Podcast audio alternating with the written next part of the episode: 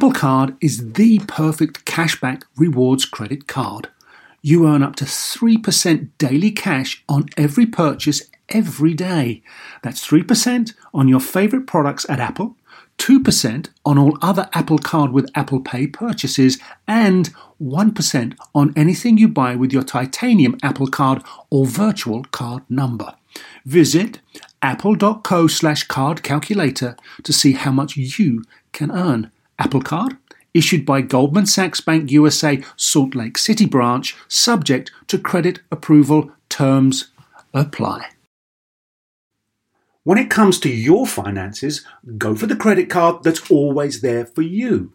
With 24 7 US based live customer service from Discover, everyone has the option to talk to a real person anytime, day or night. Yep, that means no more waiting for quote normal business hours just to get a hold of someone. Real service from real people whenever you need it.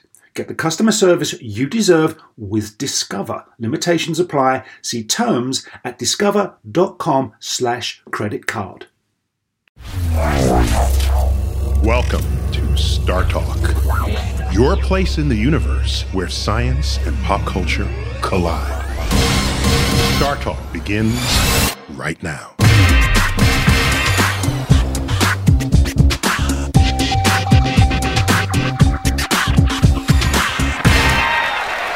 That's five.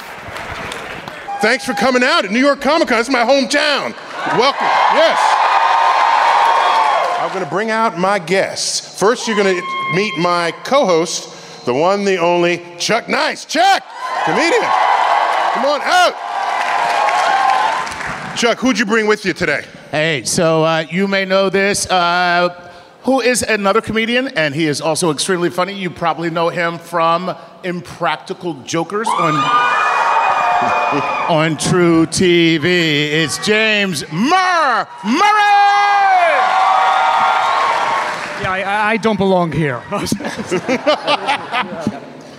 Uh, let me bring out our fourth and final guest, a colleague and friend of mine, theoretical physicist Brian Greene. Brian! Brian, okay. Let me tell you why we brought out this firepower. Because tonight, we are going to handle three different topics, very specific to this audience and our concerns. In part one, we are going to talk about time travel in Doctor Who. And in part two, we're going to talk about the quantum physics of Ant Man. and part three, we're talking about parallel universes in Stranger Things. So let's do this. All right. So, and thanks for coming. This is my first time I met you. Uh, Likewise, you, uh, I've been a fan of yours literally forever. In- in- no, that would not be literally true. right, okay. Expect a lot more of that tonight. I'm just saying. So, uh, we know Doctor Who's the longest running science fiction franchise ever on television. And uh, the current Doctor, uh, Jodie Whittaker, is that right? Yes, give it up. Is anyone here dressed as Jodie Whittaker? We got nobody. Okay, fine. Okay, just just checking. Wow, that is almost a statistical impossibility. Yeah, so as you know, Doctor Who follows the adventures of a uh, humanoid alien, basically, uh, and that person travels through space and time in a wibbly wobbly, timey wimey way. Yes. And so, uh, given these facts, what we really want to know, Brian, is i- travel to through time theoretically possible? It, at least as imagined in Doctor Who. So you have to think about time travel in really two stages because time travel to the future is very different from time travel to the past. So time travel to the They have future different consequences. They, they have different consequences and they have a different standing with an understanding of the laws of physics. So as we know physics today, time travel to the future is not hypothetical. It's not some idea that people argue about. Time travel to the future is absolutely part of the way physics is constructed. There is nobody who knows anything about what they're talking about who would disagree with that. I like the way you worded that. Okay, so, but of course, in Doctor Who, they go into the past.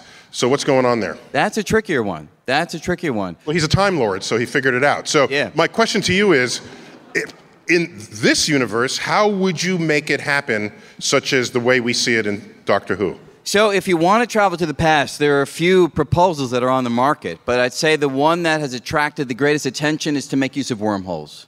Okay. So, a wormhole is a tunnel through space. It's a shortcut, like any ordinary tunnel in the real world. It takes it from one point in space to another point in a more direct manner. Than So you, rather than going over the mountain, you go through the mountain. You go right through the mountain. Now that is a tunnel from a point in space to another point in space. But here's the thing: if you take one of the openings of the wormhole and you put it near a black hole and you let it hang out there, according to Einstein, time will elapse more slowly near the edge of a black hole because of the powerful gravity. Yes. And that means that time at this opening of the wormhole will be different from time at the other opening of the wormhole. Which is farther away from the black hole. farther away from the black hole, feeling a different gravitational force. Yes. Which means now when you go through the wormhole, you're not just going from one point in space to another point in space, you're going from one moment in time to a different moment in time. Well, why does that mean you're going backwards? Well, one direction is forward, one direction is backward. So it's uh, depending on the direction that you go through the tunnel, it tells you the direction and time that you're traveling. There is another way to travel back in time. Scrapbooking is a fantastic way. Facebook memories. You see those video collections they do? You go right back in time. You're transported there instantly. So, so what about the something conjecture, the Chronology protection conjecture. chronology protection conjecture? yeah. I believe I have a condom named that. Yeah. Uh, yeah. Chronology protection conjecture. So what? It, so that sounds like time travel backwards should not be allowed. Yeah, this is an idea that came from Stephen Hawking. And, uh, and he asked the question I think all of us ask, which is if time travel to the past is possible, where are the time travelers? I've heard it hypothesized that the reason why the Titanic sank is everyone wanted to go back to the Titanic the first day a time travel device was invented. And then there were millions of people crammed on the Titanic and then it sank. What? What? Why would you go teleport to a sinking ship? No, because they wanted terrible to, idea. They wanted to experience a bit of history. So Brian, so so give me an example of the problem. a Well- demonstration of why that conjecture might be true. Well, the, the, the puzzle is if you go to the past and you change things that prevent, for instance, your own birth, how were you there in the first place to make that change? So, the, the usual example we talk about, you see it in Back to the Future, many other incarnations of these ideas. You go back to the past and you prevent your parents from meeting, right? So, how were you there to execute that action if your parents never met, so you were never born? So, you run into this logical paradox if you allow certain kinds of changes to the past to take place. Now, there are ways out of this that you don't need the chronology protection conjecture, which would say you can't travel to the past. You could simply have it that the laws of physics prevent you from ever changing anything that was in the past. Namely, if you go to the past, you were always at that moment. There was never a version of that moment when you were not there. So it's always self consistent because moments of time just are, they can't change. So that is the pre- so no so what you're saying can't is no matter you can't change because no matter what you were there period That's whatever right. that moment in time was you were already there Or the influence was there. or the influence Yeah, was yeah, there Exactly. Is there yeah. another possibility that when you go back in time and if you change something, it splinters off to its own different universe? That's the other possibility. Yes. That's thank mind-blowing Yeah, stuff. Yeah, yeah. So you can change the past, but you can't change the past of your own universe. So if you go back into the past and say you prevent your parents from meeting, you're preventing them from meeting in a parallel copy of the universe within which you were born. So if they don't meet, that means you won't be born in that, In that universe, but there's no mystery of where you came from. You were born in this universe where your parents did meet. So one of the uh, interesting features of Doctor Who is that this blue thingy, it's called a TARDIS. TARDIS, which is an acronym for time and relative dimension in space. okay by the way Yeah. by the way I got to say that was pretty damn awesome what I just saw here you just went by the way it's an acronym stands for and everybody else just said it right along with you That's how we, because that's how we roll They at Comic-Con. right without missing a beat So the one of the fascinating elements of it, and they just treated this quite casually throughout the whole series, is that you walk into this police call box. It's a British police call box, and then inside is the entire ship. So that you're accessing another dimension of space by entering in it. So this would be like a fourth dimension. Yeah. space. So you're saying the inside is bigger, Bigger than the outside. That's, you didn't say it right. That's what I keep telling her. Wait, You just have to say. I don't know if it works. I don't know if the joke works. You just have to say. The phrase is, "It's bigger on the inside." That's all you got to say. Repeat that. Just repeat it. I'm afraid to. So, uh, so Doctor Who has just been very smartly written in this regard. It's got good physics in it. And yes, it's fiction, but it's, it, it's got you thinking about how events can influence for past and future. And, and this is why they say it, time is this wibbly wobbly, timey wimey. It's, it's not so rigid that's going to follow what you think is a, a, a, a strict law of physics. It's got some more sort of chaotic elements to it. but it has a single timeline or it has multiple timelines? That's, I interpret it as multiple timelines. Okay. Mm-hmm. That, and then you can, and the Time Lord can access any timeline that is necessary for the task at hand, so that he can save the universe in every episode. Could I ask a general question? Is time just a human construct? Do other species understand the concept of time, the passing of it, and the future versus the past? Yes. Okay. Yes, they do. There you go. They do. I mean, it's easy. It's all too easy for we humans to say what we do and think that other animals do not. Yes. And that's there's the human hubris deeply embedded in that assumption. Who are you to say that other animals don't think or contemplate or wonder about their fate? And and maybe we are pitied by eagles because our vision sucks compared to that of eagles. And they look those poor humans, they can't even fly. Yeah. Oh, I, I wonder if they dream about, oh, those poor things. Do you know how much pity we might be garnering in, in the minds and bodies of other animals? Most animals look down on me. Yes. I- and I got another one. And, here's another one, right? We can talk about and praise certain primates, other primates who maybe mimic sign language, okay?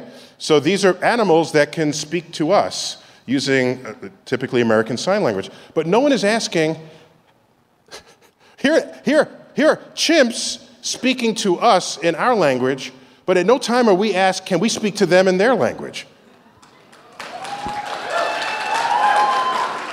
So they're why- smart enough to speak our language. We're not smart enough to speak theirs. So I don't know. All I know is uh, what you said is beautiful and eloquent, but I doubt if there's a horse somewhere going, I wonder about the fabric of time. yeah. Goldfish are not thinking about time. They're just doing circles in the bowl. They can't remember their ass from their elbow. They haven't Yeah, even keep those. telling yourself that. uh, so uh, one of Hawking's quotes, which is related to my Titanic comment, is if time travel were possible, where are the tourists from the future? Yeah. Yeah, I think that's that is the question, and uh, one answer is every time they come here, we just like put them in white coats and lock them up. I mean, that that's one possibility. Oh. right? or we put them in white coats and call them astrophysicists. But, but wait a minute, isn't, isn't this quote from Hawking exactly what a time traveler would say? Ah. On that one, we just got to meditate. I see where you're going with See where I'm going with that. So the people who are way ahead of the rest of us at any given time and space, like Da Vinci, like Einstein, like Marie Curie, like Stephen Hawking. Or Snooki. Snooki. This is Isn't it temporal law that if you ask a time traveler if, if they're a time traveler, they have to say they're a time traveler? Like a cop or a vampire, right? I have not heard that law, but Temporal prime directive. No? so.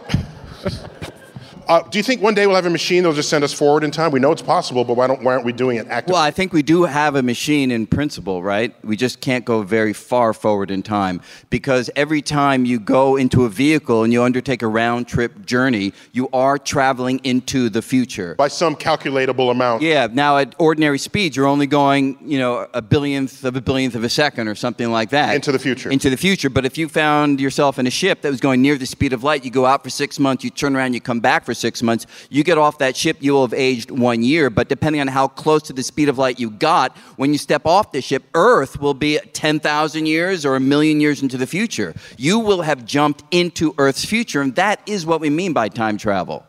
How important in the future are the uh, survival of humpback whales? Star Trek 4. Right? Because it seems like we've got to solve the humpback whale problem Yeah. stat.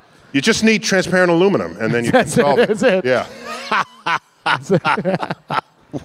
But uh, i the faster you go to the speed of light, the slower time moves, correct? So somebody on a spaceship would age slower than somebody on Earth. They'd come back one year later, and the people on Earth have aged 10 years, 100 years, something like that. That's the uh, basic idea. That's the idea. And, and let me add, just to close out this segment, our GPS satellites orbit high enough so that there's a measurable and important difference in its rate of time that it keeps compared to us here on the surface of the Earth. They're farther away from the source of gravity, Earth, so their time ticks faster than our clock time on the surface. And we know this, and it's Einstein's general theory of relativity. So they calculated how much faster their clocks would tick, and they cor- back correct for that before it sends us the time that ends up on our smartphones. So if you accelerate towards the speed of light, time actually slows down. Yes. Okay, hold on.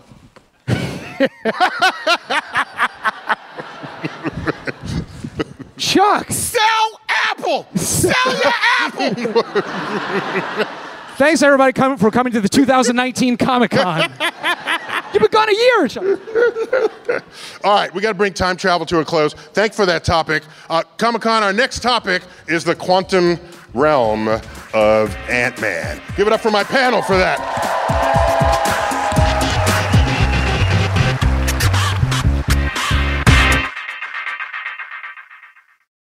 Working moms have way too many to-dos. Switch to H&R Block and have an expert do your taxes for you. Block guarantees 100% accuracy and your max refund or your money back. And with their no surprise guarantee, you'll always know the price of your tax prep before you begin. You can even meet with a tax pro in a Block office or online from home. So take a breath, moms. This tax season, it's better with Block. Make an appointment at hrblock.com. All tax situations are different. Not everyone gets a refund. Limitations apply. Description of benefits and details at hrblock.com slash guarantees. You know what shouldn't feel like rocket science? Planning a vacation your whole crew will love. With Carnival Cruise Line, it's all up to you. You can kick back or dive right into the fun. Paddleboard in the crystal clear waters of one of Carnival's exclusive destinations, Half Moon Cay in the Bahamas. Take an ATV ride through the jungle or just relax on white sandy Caribbean beaches. The fun continues on ship. From a ride on Bolt roller coaster to a moment of pure bliss at the Cloud9 Spa. Kick off the evening with a craft cocktail at any of Carnival's dazzling bars and lounges and take your pick of restaurants from surf and turf to family style Italian. Then settle in for an evening of live entertainment. Whatever your vibe is, you'll come home with plenty of stories to tell. So pack those bags, be sure to leave room for a few unforgettable memories because no one does fun like Carnival. Book your dream vacation at carnival.com. Ships registry, the Bahamas, and Panama. Whether you're a family vacation traveler, business tripper, or long weekend adventurer, Choice Hotels has a stay for any you. And that's good because there are a lot of me's. Choice Hotels has over 7,400 locations and 22 brands, including Comfort Hotels, Radisson Hotels, and Cambria Hotels. Get the best value for your money when you book with Choice Hotels. Cambria Hotels feature locally inspired hotel bars with specialty cocktails and downtown locations in the center of it all. Hey, that's me. Radisson Hotels have flexible workspaces to get the most of your business travel and on site restaurants. That's me too. And at Comfort Hotels, you'll enjoy free hot breakfast with fresh waffles, great pools for the entire family, and spacious rooms. Hey, that's me too. I guess I'm just going to have to stay at all of them. Choice Hotels has a stay for any you. Book direct at choicehotels.com, where travel comes true. All right. are we ready for round two? All right, round two. I got with me theoretical physicist Brian Greene. Brian, that you can, oh, yes. Okay. I got Chuck Nice, my co host. Chuck. Chuck, who did you bring? And of course, from Impractical Jokers, it's the Murr. Everybody. The Mo. All right. So, in the recent movie, The Ant Man and the Wasp, okay, uh, that's starring Paul Rudd, who we've had on Star Talk Live before.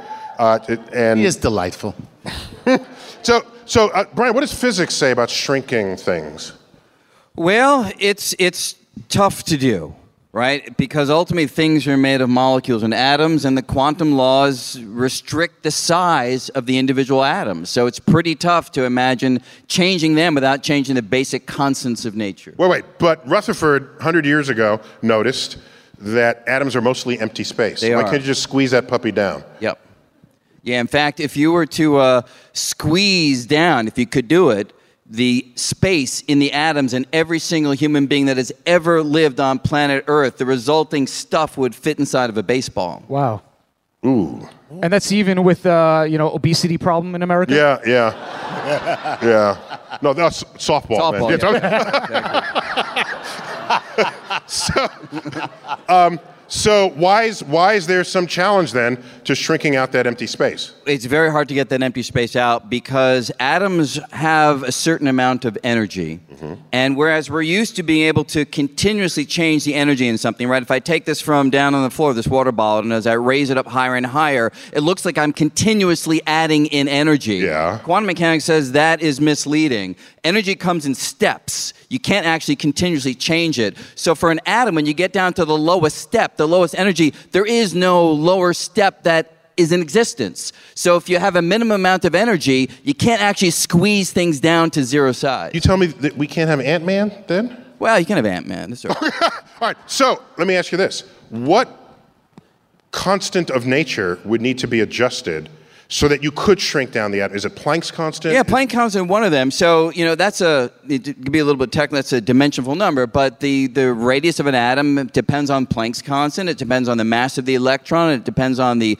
electric charge of the electron. So, if you, can imagine a, numbers, a yeah. zone where you influence quantum Yeah. constants, you could, in principle, make a much smaller version of what existed in a larger state. you could now you probably destroy the universe, but yes, you. That's all right. We'll well, take that but risk. it'd be worth it, though. That'd absolutely. be worth, totally worth yeah, it. yeah, yeah. Just to How, how, how would just it to make it how would it happen. destroy the universe? What's that? How would it destroy the universe? Well, the universe depends on the values of those constants in a very specific and delicate way. You The start speed playing of this constant, game. the speed of light, Y- the yeah. gravitational constant. Yeah, you change the ratio of the masses, you change the strengths of the forces, you change the fundamental speeds. And for instance, stars no longer have nuclear processes, and stars don't light up. Without stars, the universe is a very different place. So, in that sense, you don't just change the constants and look at how a bottle of water changes, you see how the entire universe changes. No, that's if you change the constants for the entire universe. I'm talking about changing the constants for just where Paul Rudd is standing. Okay, well, yeah, yeah. You, in, in principle, you could imagine that in your wildest dreams, but yeah. Yeah, that's what we do here. We imagine let's our do it. wildest Let's do dreams. it. Let's That's do it. not even my wildest dreams. I live in a world where a reality TV star is the president, okay? Well, well, he's uh, he's overinflated, isn't he? Where, where, where am I here? But yeah, in terms of shrinking, yes, if you could. Okay, so now watch Yeah. what happens. Yeah. So if you shrink, now I made you smaller, but you still have the same mass. And in in the movie, uh, Ant Man is like riding the back of an ant. Now he would still weigh his 160 pounds or 170 pounds on the back of an ant, but he'd be this big. He squashed the ant. Yeah. So is there any way in this universe to get rid of that mass? Because in, in the Ant-Man universe, I think there's a, something called a Pym particle that transfers your mass out into another dimension. Yeah, well, I mean, the quick answer is Einstein taught us that energy and mass are actually two sides of the same coin. So if you want to change the mass of something, you just extract energy from it. So you could have, you know, you have Paul Rudd there and you just watch heat and light and radiation all flying off of him as you shrink him down to a smaller size. and then he's on the amp, but he's just really tired. Okay, th- so so if they were to put a nuance in the Ant-Man storytelling, he would be highly radiant as he got smaller. That would be one way of doing it. Yeah. Sounds like you're describing a Swanson chicken dinner, like in a microwave. So, I'm just happy to be here, Neil. but so so then so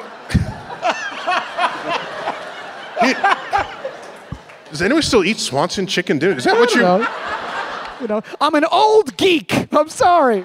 like? Do you have a girlfriend or something? Do you, No. no, yeah, that's what I'm saying. Right, right. Somebody to eat with. You just it's a TV dinner. You're still eating. That's the thing. Um, so, so, but they describe the quantum realm, and uh, just give me a, a couple of minutes reflection on the George Gamow series where he changed the values of the constants. Oh, you mean Mr. Tompkins Yeah, Mr. Wonderland? Tompkins in Wonderland. Yeah, that was from I think the 1940s or something Yeah. like that. And yeah, it was a wonderful series of books in which he imagined a universe in which somehow human beings are the same, but the constants of nature have a different value. So Mr. Tompkins is doing the kinds of things that Paul Rudd is doing, but with not quite the same special effects. You know, he's there playing pool, and he hits the pool ball, and the cue ball passes through one of the other balls on the table, and it bounces around in a chaotic manner that illustrates like the many worlds of quantum physics. And I think he had a version where the speed of light was like five miles an hour. Yeah. So then, as people are walking by, they're they're shrunk and the lens contracted to be the size of a pancake as they're walking by you. So yeah, that was the. So this would be an early version of just imaginary worlds that you would easily fold into a, a, a superhero universe. That's right. Yeah, yeah. So ironically, if you were shrunk down, you would have less energy, so you wouldn't be more powerful than you would be if at full Oh, good size, point. right? You would be. That's two. That's two. No, For think- those who are counting, that's two. No, no, think about it. Jealous? Right, right. Because if you if you're if you have power as a superhero, it's in your body somewhere, and if you've got to release all that energy to reduce your mass to b- become smaller, you're you're, you're a weakling at that point. Mm. You don't have like the ant strength that people always want to talk about. Yeah, I think it has to do with like the ratio of the, the size to the. I mean, have to really sort of work it out in detail. But yes, in principle, you could be right. Yes, unless you're Ruth Bader Ginsburg, in which case you have the, the power of 10 men, no matter what. True. So, uh, are you familiar with uh, something called molecular disequilibrium? No, I don't think I am. You want to tell me? That's that? because he just made it up. Well, let's. Uh, can you give us a moment? Uh, tell us about a quantum entanglement. Oh, quantum entanglement. Yes. Yeah. So this is an idea that again came from Einstein. As Is it all- only an idea? I thought we're doing it. Well, that's where it began, and Einstein brought it up because he didn't like quantum mechanics and thought this would be the death knell of quantum physics. He pointed out to all of the world's quantum mechanicians that their theory predicted that you could have a particle over here, another particle over here, distant from each other, but somehow, even though they're separated, and you do something to this particle, the math said that it will influence that particle, regardless of how far apart they are in space. I have a twin brother just like that. There you go. And Einstein called it spooky. That fact that you could do something here and affect something there, spooky action at a distance, and he thought it was nuts. But the, in the, in the movie, there's there are two characters that fuse together from a distance. So so there's a quantum thing going on, but they're macroscopic objects. You're describing just subatomic particles. yeah, I'm talking about particles like electrons and photons, but in principle, there's nothing about the world that would prevent these kinds of entangled qualities to exist on arbitrarily scales, right? Really? Yeah, it's just hard to cause the particles to maintain those quantum properties, but it's when just you have easier. ensembles of particles. Yeah, because they're all banging into each other, knocking each other around, and diluting the cohesion of the system. But you can have it in principle on arbitrarily large scales. You know what's the crazy thing is that we, in our lifetimes, encryption will completely change, right? We are going to see it in the, new, in the next 20, 30 years because of quantum entanglement, right? Of course, it, it'll revolutionize passwords and how to decrypt things like that, and, but the Russians will still find ways to hack it, I'm sure. So, It, it- can you imagine you have a, I'm not qua- fist you have a bumping on quantum, uh, you have a quantum entangled uh, pass, password, but the password is like one, two, three, four, five. Still, still stupid passwords. so so so.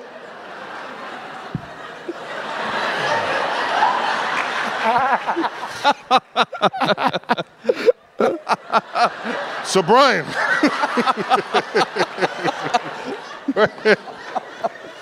So so we got um, uh, So, give me the, about just the plausibility of Ant Man as a story as a story mechanism. Uh, you know, I've not, uh, just repeating my answer to Doctor Who, I've not actually seen Ant Man. Uh, so I don't really know. But um, I know it's like. Give the I'll be man a break. guy, Seriously, really. I've been working. I got things I got to do. He's a theoretical physicist, Thank for you. God's sakes. Thank you. Doesn't have time to go see Ant Man. Solving the problems of the universe, and you mad because he's not sitting in the theater going, you know, Ant Man, this ain't half bad. I, I, Brian, we only a couple more minutes in the segment. Brian, um, so have we ever found a realm in which our understanding of quantum, where quantum physics actually breaks down? We've never had a single piece of data, a single experiment that has contradicted the predictions of quantum mechanics. It has never happened. That's a, a profound comment. Yeah. Second, uh, we know that as you get smaller, the laws of physics manifest differently to you because different other forces dominate relative to when you're big.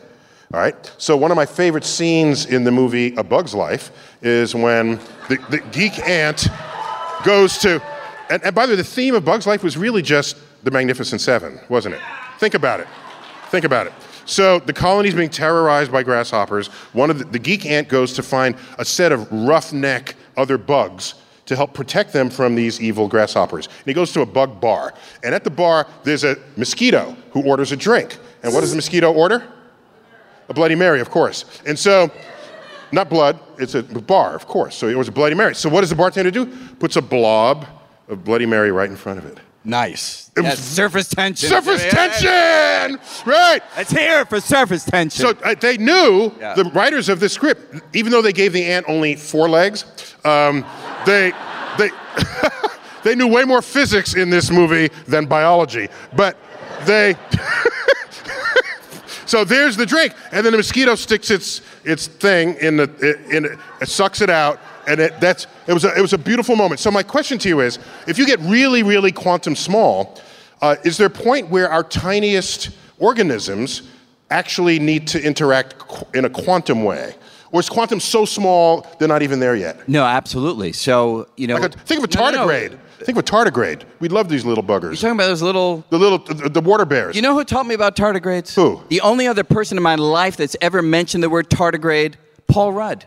It all comes together. It man. comes together. It all comes together. Okay. Uh, but it's the case right now. So if you look at the molecular mechanisms that are in your body producing energy right now, right? Anybody in organic chemistry, they learn about ADP, ATP. The details don't matter, but those are all quantum processes where these particles are coming together and allowing your body to persist only because of the laws of quantum physics, acting themselves out trillions of times a second inside your body.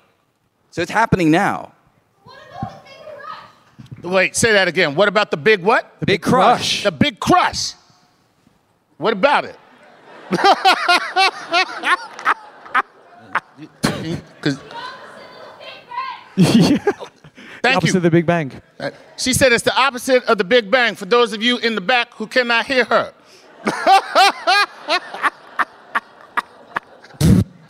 Well, so so we'll get a minute from Brian on this, but then we got to get to our next segment. So so Brian, at, at the Big Bang, the, I'm quoting you almost verbatim. The large was small.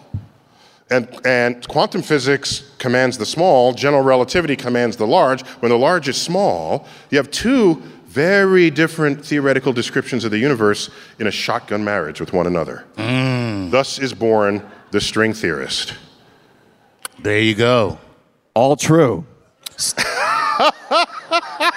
String theory. Yeah, you gonna, no- You're going to marry my daughter and make her an honest woman. All right. So, so, uh, so just to, to affirm what our conclusions have been, that Ant Man, there are ways you can imagine it happening. You just don't want to change the laws of physics for everyone, the, the quantum constants. You would do it just in the zone, in the quantum realm that Ant Man occupies. Then Ant Man can drop. Ant Man, if we were to do it honoring known laws of physics, he'd have to release the energy of the mass that he loses, because mass and energy are equivalent. Yeah. That would be an awesome bright light that, that could have made an interesting visual effect in the film. So then he gets small, he's got to get energy from somewhere, but he has sort of normal, sort of bug strength at that level. If, so that's fine, and that's still consistent. That works. And they, now he's got to get back. He's got to s- absorb the energy back into himself. But first, he has to go save a colony of ants. So that some complicated. He has to go back in some machine or something to come back to life, to back to his size, and that, that that. So you can make that work. I think we can make that work. Good to know. That I wanted that affirmation. Brian Greene.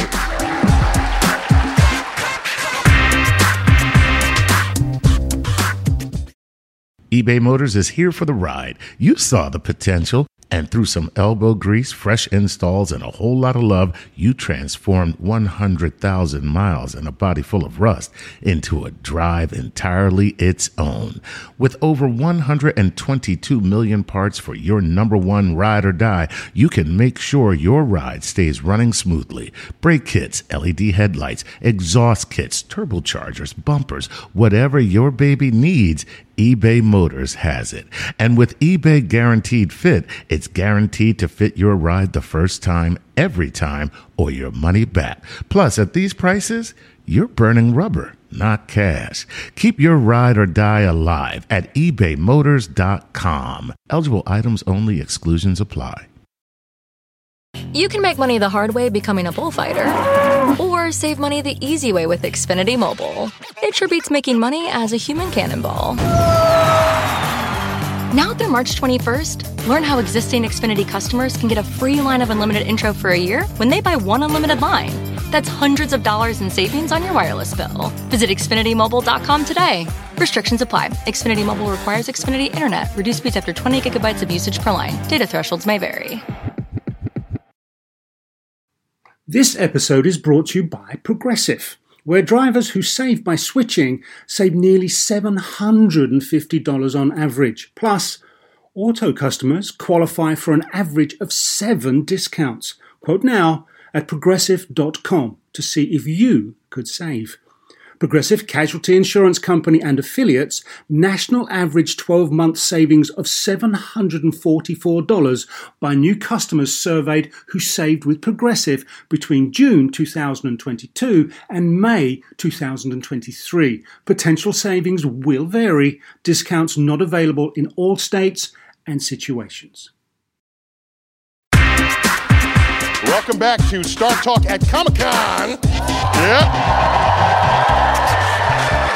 Uh, we're going to spend some time uh, in the, the hit TV series on Netflix, Stranger Things. Yeah, they, they talk about sort of an upside down world, an upside down, it's at some parallel universe where people can disappear into it. And it's still looking for people who went there. So, Brian, when we want to think about multiple universes, uh, I've heard the term brane used, B R A N E. Could you explain what that is in your world? In Well, your- that's a that's an idea that does come out of string theory, and the the notion is that everything that we know about should be thought of as if it's one slice of space in a larger cosmos. much higher dimension. higher dimensional cosmos. The analogy that I like to use is imagine everything we know about is one slice of bread in a big cosmic loaf. And the other slices of bread would be other realms, other universes, potentially like ours, but separated from us by a distance along the axis of the loaf. So our entire universe would be one slice One of bread. slice of That's this right. bread. Okay. Okay, so so if you left this universe, but you still existed, you in principle found some way to get to the next slice of bread. Yes. And in fact, we know, according to the physics that we study, how one would do that, or how, in principle, energy can leave one slice of bread to the other. If the energy is carried by gravity, gravitational waves, Or then jelly. that can travel.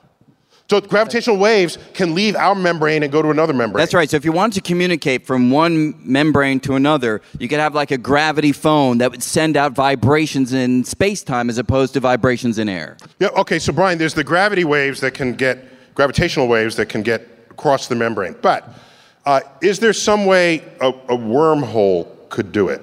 Or is there, is there some access to these higher dimensions that we just haven't figured out how to invoke yet? So, uh, and in fact, in Stranger Things, this other dimension, it's got like monsters in it. I mean, it's not just another universe with me in it, it's a different place. And so, uh, is there, can you imagine a way to do that? And the reason why I ask is there's this great example I think you've given Which, is it the flea on the tightrope? Tell us that example. Just- Yeah, this is the idea that dimensions can be big and small, and if a dimension's curled up, like this circular dimension that's on a tightrope wire, from a distant vantage point, you and I won't see it. The tightrope just looks like a straight line. You only see that one dimension. But if you zoom in and take the perspective of a little flea that's walking along it, that little flea can go along the tightrope, but it can also walk around it, revealing that curled up portion of space that we would miss because we're just too big. We're too big. Yes. So if you're the tightrope walker, it's a one-dimensional line. Yeah. If you're It's like a the flea, it's a whole un- it's a whole world to you. Yes. It's like the book Flatland, right? Same kind It's of a version of that. Yes, exactly right. So Brian, what I'm asking is, can we find some portal in our own universe? We just step through it and you disappear. Wh- Why? What's preventing that? Yeah, well, in I prin- want that. Yeah, well, in principle, these other slices of bread, these other brane universes, are governed by the very same laws of physics that we know about. And we know in our universe, you can bend the fabric of space by You having bend a the bread. of energy. You can bend the bread by having a lot of mass, a lot of energy. That's what a black hole does. It creates a tunnel, an indentation, if you will, in the fabric of space. So imagine you got a black hole in that realm, a black hole in this realm, and you indent the space in such a way that they join together into this wormhole structure. I- you know, whether this could really work in this context, I don't know. But That's not what I'm asking you. Is there a law of physics that prevents No, it? No, I don't think so. There it is. Is there, is there, is there a, a world in which uh, you could have two quantum entangled uh, pieces of information uh, Across universes? Across universes? Yeah, absolutely. So if you, had, That's if you had two gravitons that were entangled and one shot off our brane because gravity can freely move through the entirety of this larger cosmos, then yeah, you could have two entangled gravitons in principle existing in different universes. That is pretty awesome. That's mind blowing. But I still can't send a text from the Staten Island ferry. I don't get it. no reception. So, uh, what is this a multi-worlds interpretation of quantum physics? Are those, do those count as parallel universes? They do. I mean, the, I, the, the key idea is that multi multi-universe theories don't come in a single flavor. There are various versions, and the one that you're referring to now. These are competing theoretical ideas. Oh, actually, some people think they're the same theory in disguise. Okay. Uh, you know, so in quantum mechanics, you have this idea that the equations only predict the probability for one outcome or another. Like an electron has a 40% chance of being here and 60% chance of being here. And the question is, when you measure the electron, you find it over here. What happened to the other possibility? And one of the notions that came out of the 1950s is that that other possibility is just as real as the one that you witnessed. It's simply taking place in another world, another universe parallel to yours, and there's a version of you in that world measuring that electron and seeing it at that position, thinking there's a unique outcome from your experiment, but you're completely wrong because there are two of you each having that thought. Okay. There are multiple Calm down. worlds. Calm down. Calm down. Okay. He's, he's, he's about to blow a gasket there. Nah, oh that my was God. awesome. That was awesome. The only way that could have been re- better is at the end of that little diatribe, you just went, I'm Pickle Rick! no, if he just. All right, all right. So.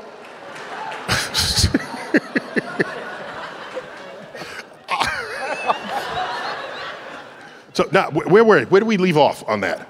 It seemed like he was about to slap Chuck. I don't know. No, no, He was- no, He was getting very worked up. No. So so we're just trying to understand that the idea that you can leave this universe and enter another one without any special arrangements. Uh, it's just there's a place and you disappear there. Is do I need special black holes and wormholes and and warps in the fabric of space-time, or could I just pry open a, a hole? No, I think you do need all those gadgets that you're referring to because, for instance, in the many worlds approach, you would still be in this universe. There would just be another version of you in that other universe. If you really want to disappear, Uh, So you're saying Schrodinger's cat is still alive somewhere in the- one universe, in this approach, Schrodinger's cat is alive, and in another universe, Schrodinger's cat is dead. So each of the outcomes happen; they just happen in different places. Talk to me about, about Elvis. Alive, dead, and what? You...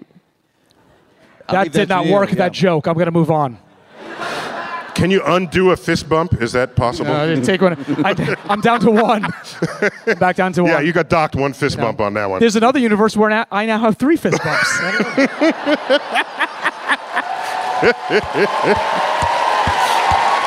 yeah. All right, Sadly, so, not this so one. Brian, in the, holding aside your, your loaf of bread, the, the multiverse, whether or not they're lined up as loaves of bread, we can still think of an, infinite number of universes, and a lot of talk about there's another universe where we're all in stage, but we're seating in a different order, or I have a, a goatee, which makes me evil, you know. So, so I've seen that episode.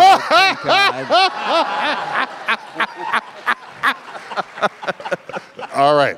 So, so um, is there is it plausible to imagine that in an infinite number of universes, everything is possible? Or, and I kind of want to end on this thought.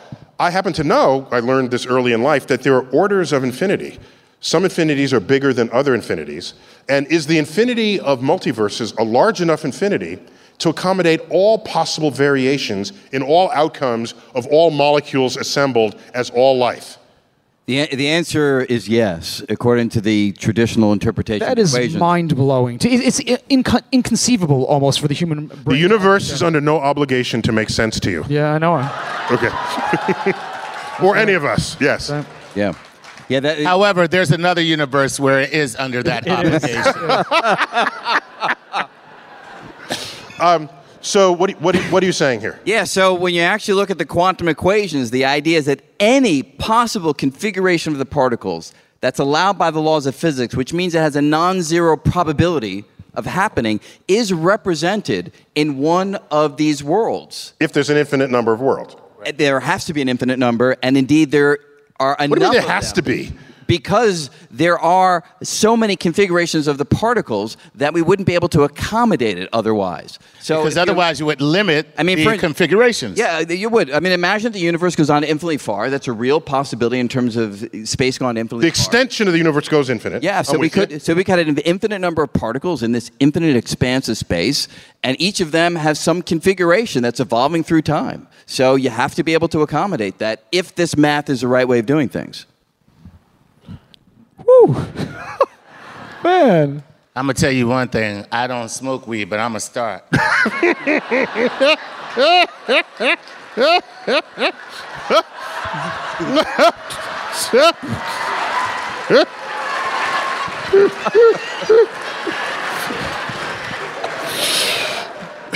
Just I'm just happy to be here. and now I am too.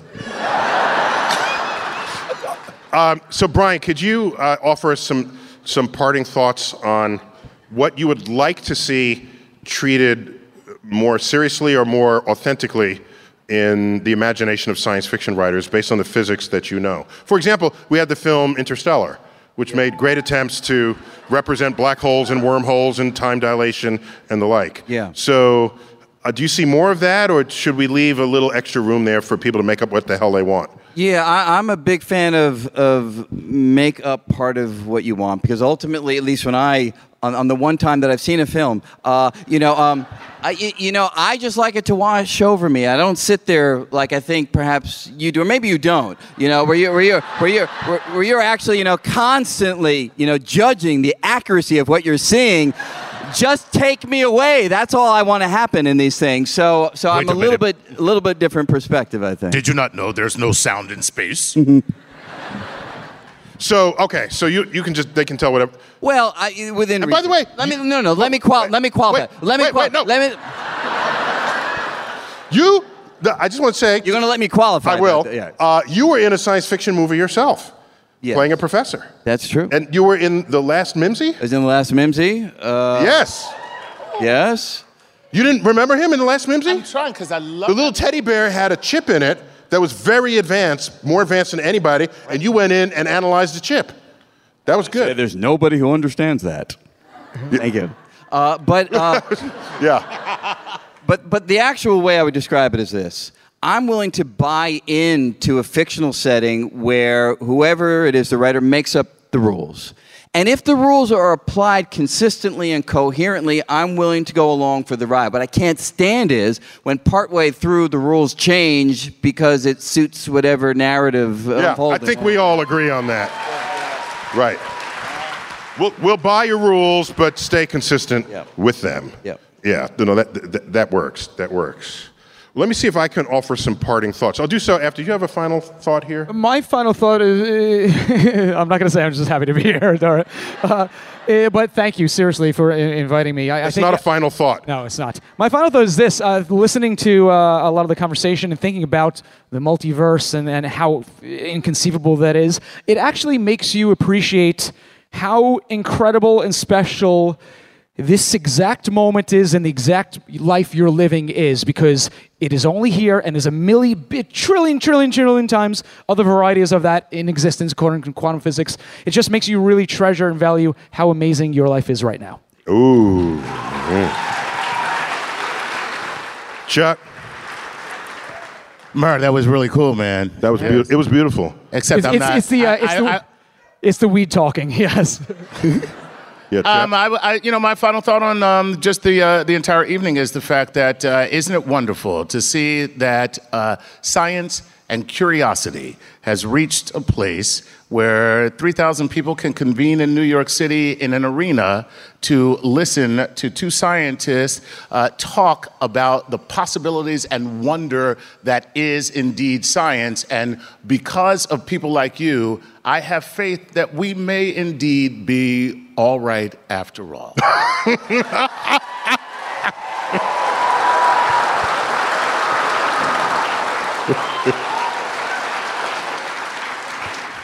Brian? After that, I got nothing to add. You got man. nothing. so let, let me offer some uh, brief ref- reflections. It was uh, the 1890s when Percival Lowell, a wealthy uh, amateur astronomer who uh, had enough money to build one of the finest telescopes ever in the world and put it on a mountaintop in Arizona. And his observatory is called Lowell Observatory. Uh, he, among other things, launched the search that discovered Pluto, just so you know. There's some Pluto lovers out there. Just get over it. Don't get me started. So too soon, too soon. Okay. So, so um, he believed he saw canals on Mars, and it's because he didn't understand Italian. There was an, an Italian astronomer who wrote that he may have seen channels on Mars with his telescope. And the word channel in Italian is canale. So he reads this and says, Oh, somebody sees canals on Mars, but I have the best telescope at the best location. Let me look. I bet I can see them better. And so he looks and he thinks he sees canals on Mars. And if a channel is different from a canal, why? Because a channel is just something that running water makes. A canal is something intelligently constructed. And he publishes books on this. First book was titled Mars. Next one, Mars and its canals. And he has maps of the surface of Mars with canals connecting nodes to the poles. We all know Mars has polar ice caps. Even when we will lose ours, Mars will still have its. So, these were canals, and he was imagining that these were cities that were losing their water supply, and they were melting the ice caps and bringing water in this huge irrigation system, redistributing water across its surface. This was published in the 1890s. Within a few years of this, H.G. Wells wrote War of the Worlds, inspired by those observations. If there is life on Mars, I'm going to write a story about it. I'm going to take our imagination to a new place. H.G. Wells was scientifically literate, and he had the imagination of any brilliant writer, that any brilliant writer should.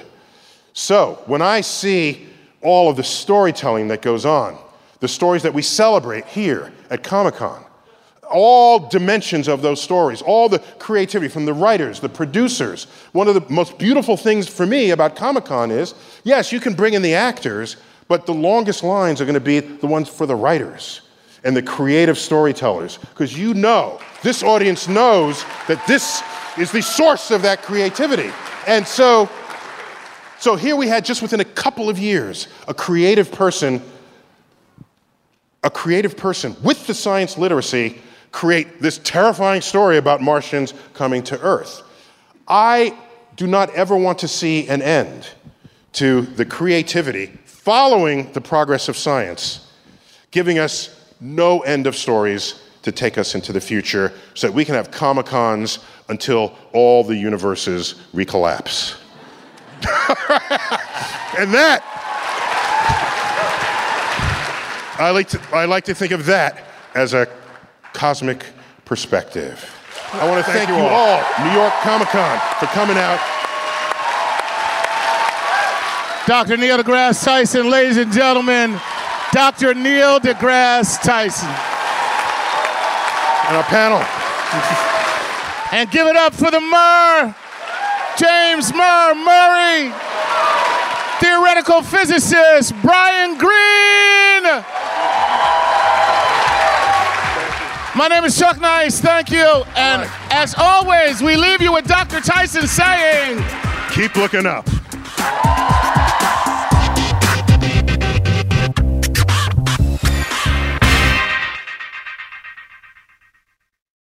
You can make money the hard way becoming a bullfighter, or save money the easy way with Xfinity Mobile.